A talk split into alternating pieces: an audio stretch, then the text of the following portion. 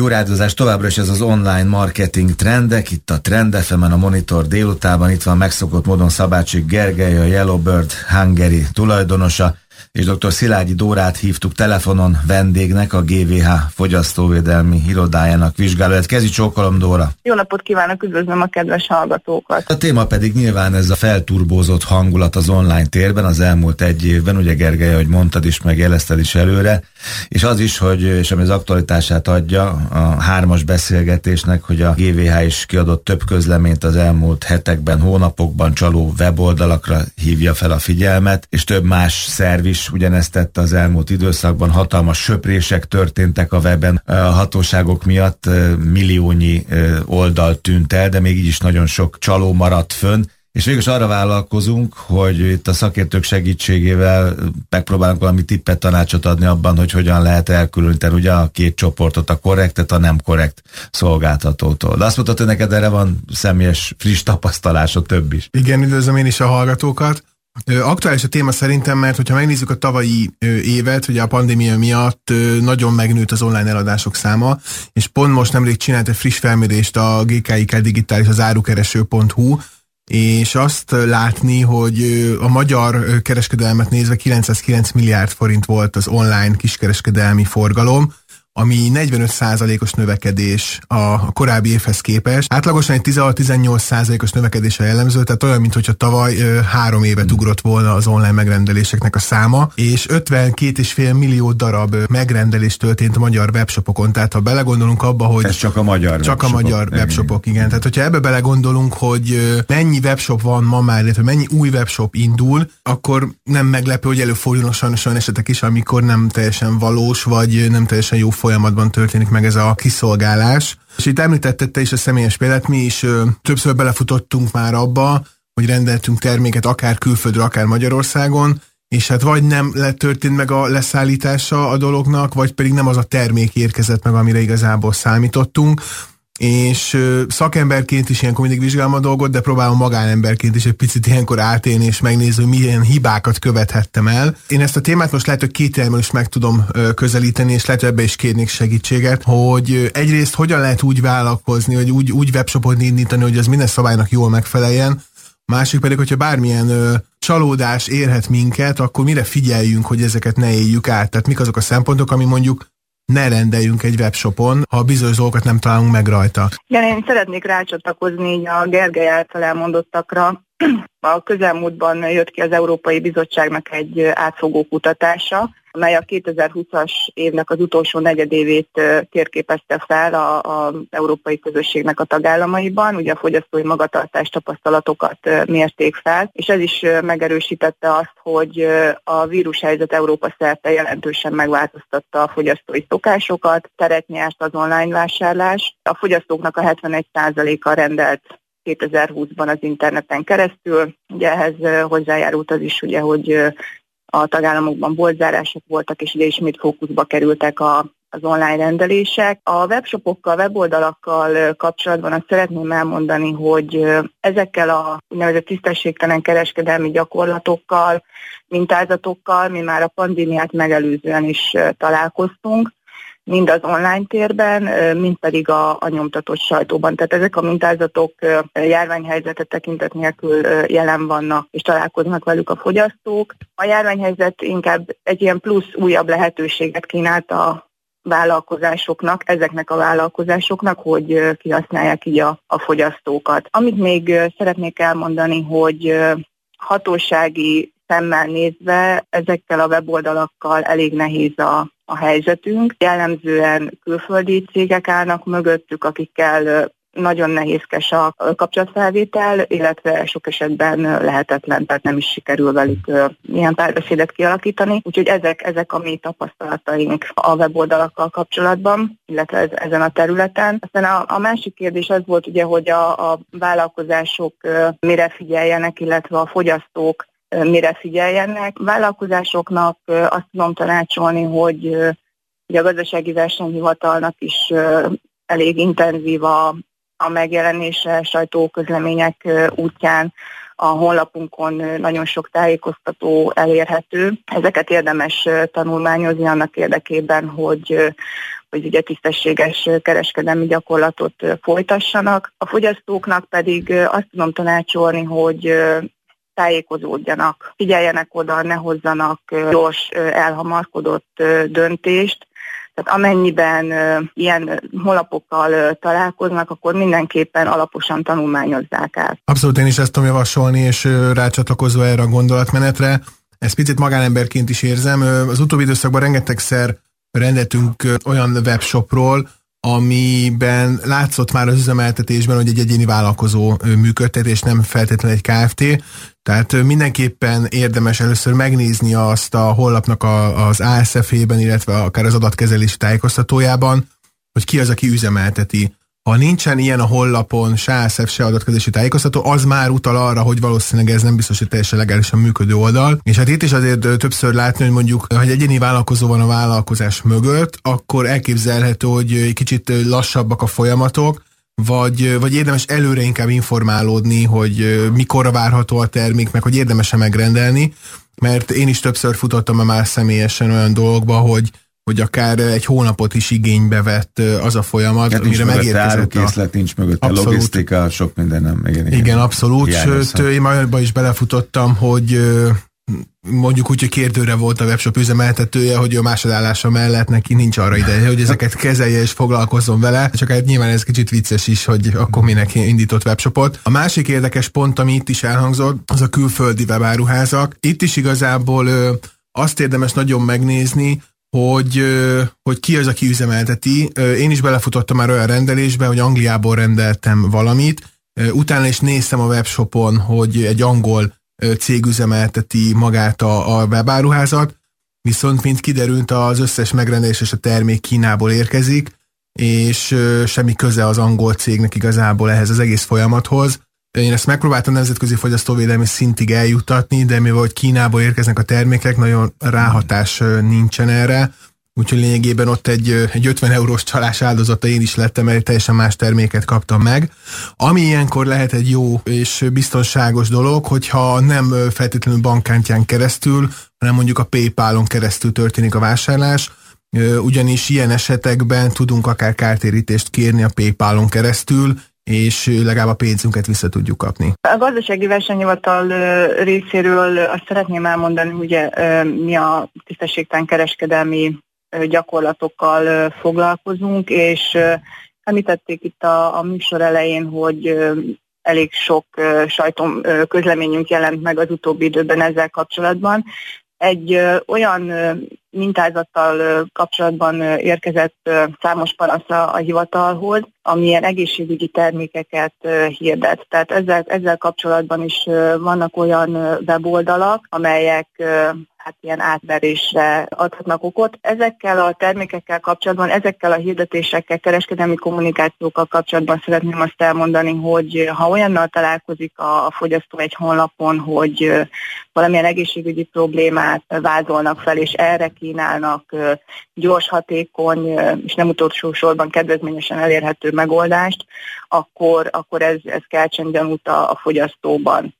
Itt olyan mintázatokkal lehet találkozni, hogy ezeket a termékeket jellemzően orvosok ajánlják, tehát egy ilyen interjú keretében, egy orvossal készült interjú keretében jelenik meg egy termék, aminek sok esetben egyébként a nevét nem fogja megtudni a fogyasztó, mert ez, ez nincs ott. Nem találhat utalást arra, hogy milyennek a terméknek a termék kategóriája. Tehát nem tudja, hogy most egy étrendkiegészítőt rendel meg, vagy, egy, vagy akár egy kozmetikumot. De az biztos, hogy csodaszer, és az biztos, hogy körül van bástyázva hitelesítő elemekkel a marketing, így mint van, például a doktor, van. professzor, emeritus, akárki. Igen, igen, igen, igen. Így van, így van. Különböző intézeteket, intézményeket igen. jelenítenek meg. Kizárólag pozitív fogyasztói vélemények jelennek meg a honlapon. Az igazából valószínűleg nem is valós fogyasztóktól származó vélemények. Van mindig egy olyan része ennek a kommunikációnak, hogy kedvezményklubban való részvételre ösztönöznek, tehát valamilyen klubtagságot ugye felajánlanak, és akkor kedvezményes áron lehet ezeket a termékeket elérni. Sok esetben ezeken a honlapokon visszaszámlálót